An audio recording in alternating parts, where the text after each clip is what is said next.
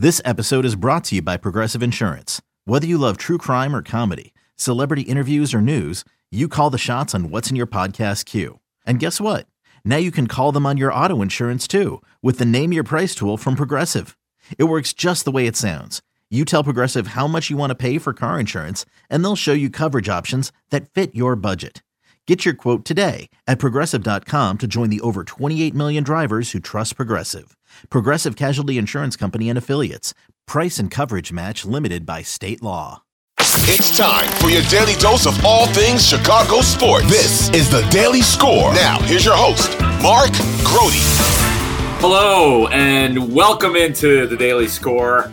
I am Mark Grote, and what I'm sitting here wondering right now is is it actually possible that Ryan Poles, Matt Eberflus, and Justin Fields could all get blown out of their roles on this team by the time this season ends because that pot is being stirred for the first time.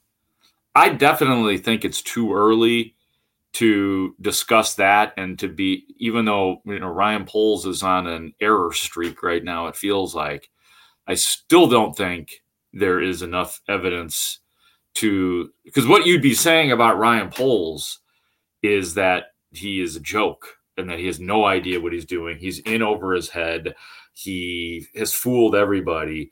I mean if Ryan Poles was gone after this year, or even in the midst of this year, which I, I don't think that that would happen. I mean, that's straw man stuff. I don't know that anybody is necessarily saying that.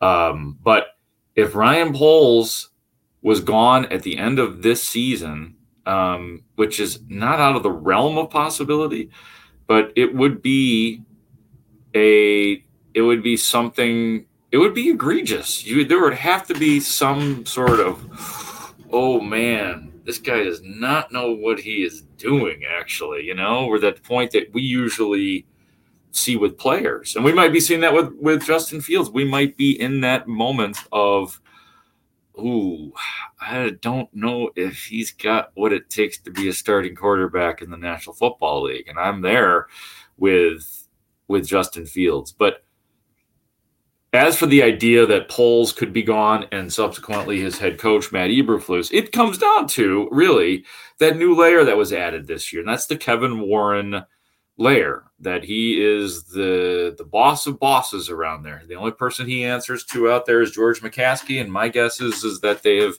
given Kevin Warren a ton of autonomy in all of the different tasks that he is taking on right now. So what we don't know is Kevin Warren and how much patience he has. We're learning him as well. But I want to bring back a little bit of Ryan Poles audio because what you're about to hear from Ryan Poles is from last week when he spoke to us at Halas Hall.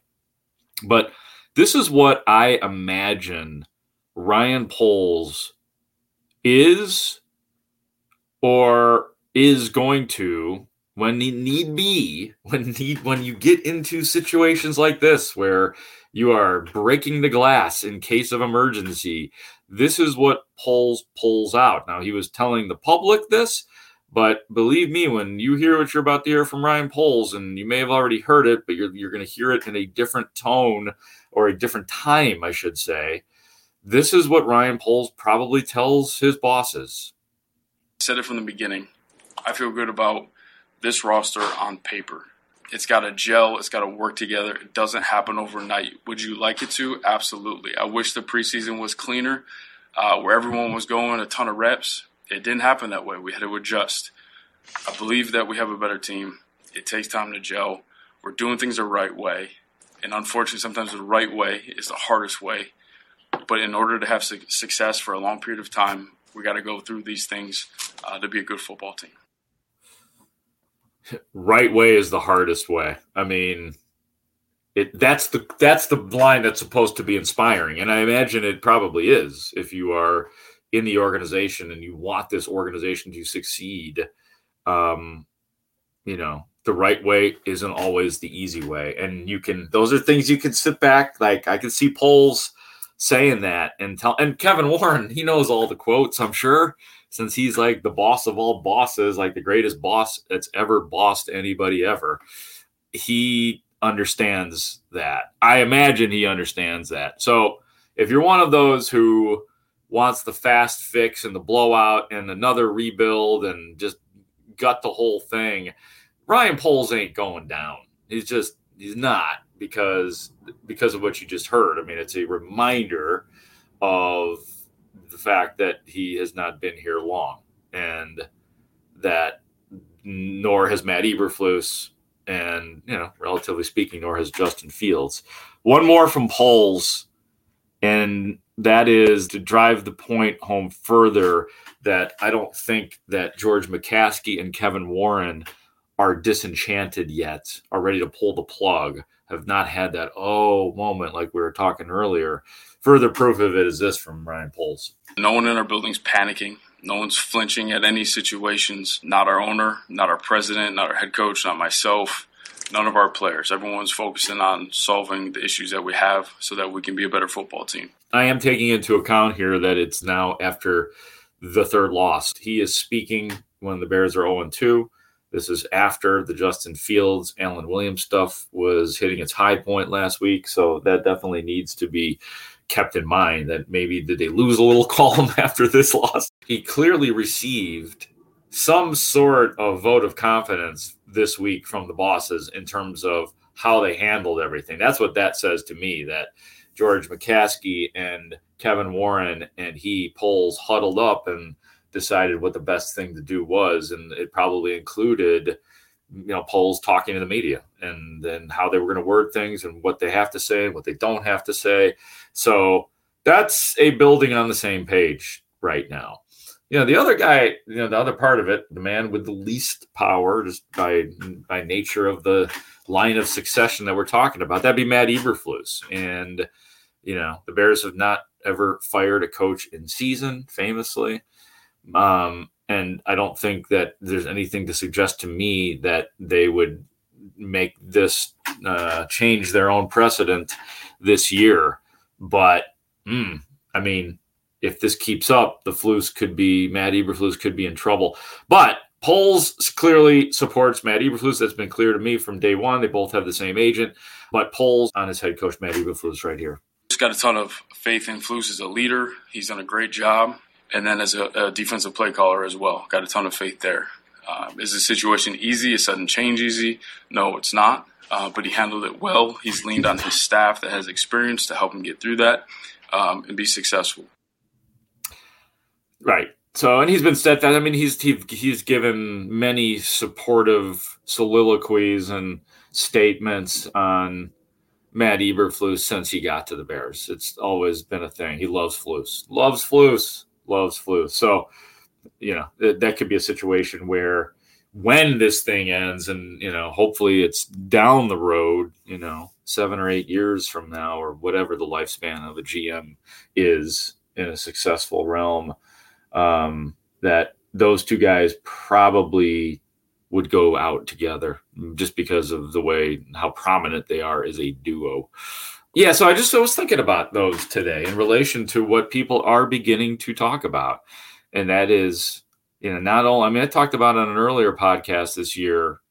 You know, I think it was after the Green Bay game, where yeah, it was after the Green Bay game, and that was the point at which it became officially okay to criticize the GM and start to wonder about him as opposed to just giving him the pass because that wasn't his team and he's rebuilding and we allow for rebuilds. But now with a couple of drafts under his belt and, you know, the, the people that he has hired in the building, it became okay to critique him. You know, it just felt it felt right. It felt easier. It felt more justified.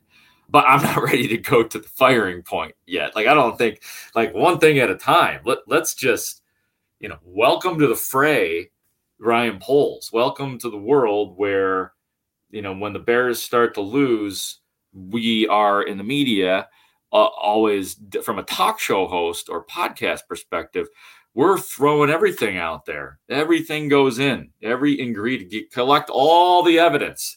Leave none of it out. And, and you can't be careless with the evidence either. You got to put those gloves on, got to get it, put it all in the big machine, and then leave it up to us to be creative enough, hopefully, to discuss it in terms that you can understand and, and be entertained by, hopefully. But that's the name of the game. Um, so Ryan Poles is officially an ingredient. An ingredient. I don't know that there's any. You know, I, honestly, Justin Fields became a real ingredient this year too, because I, I think that it's been almost like a 50-50 battle between Fields, or maybe even more pro Fields. In the definitely like two years ago, obviously, it was like 90 10 people believing Fields to not believing.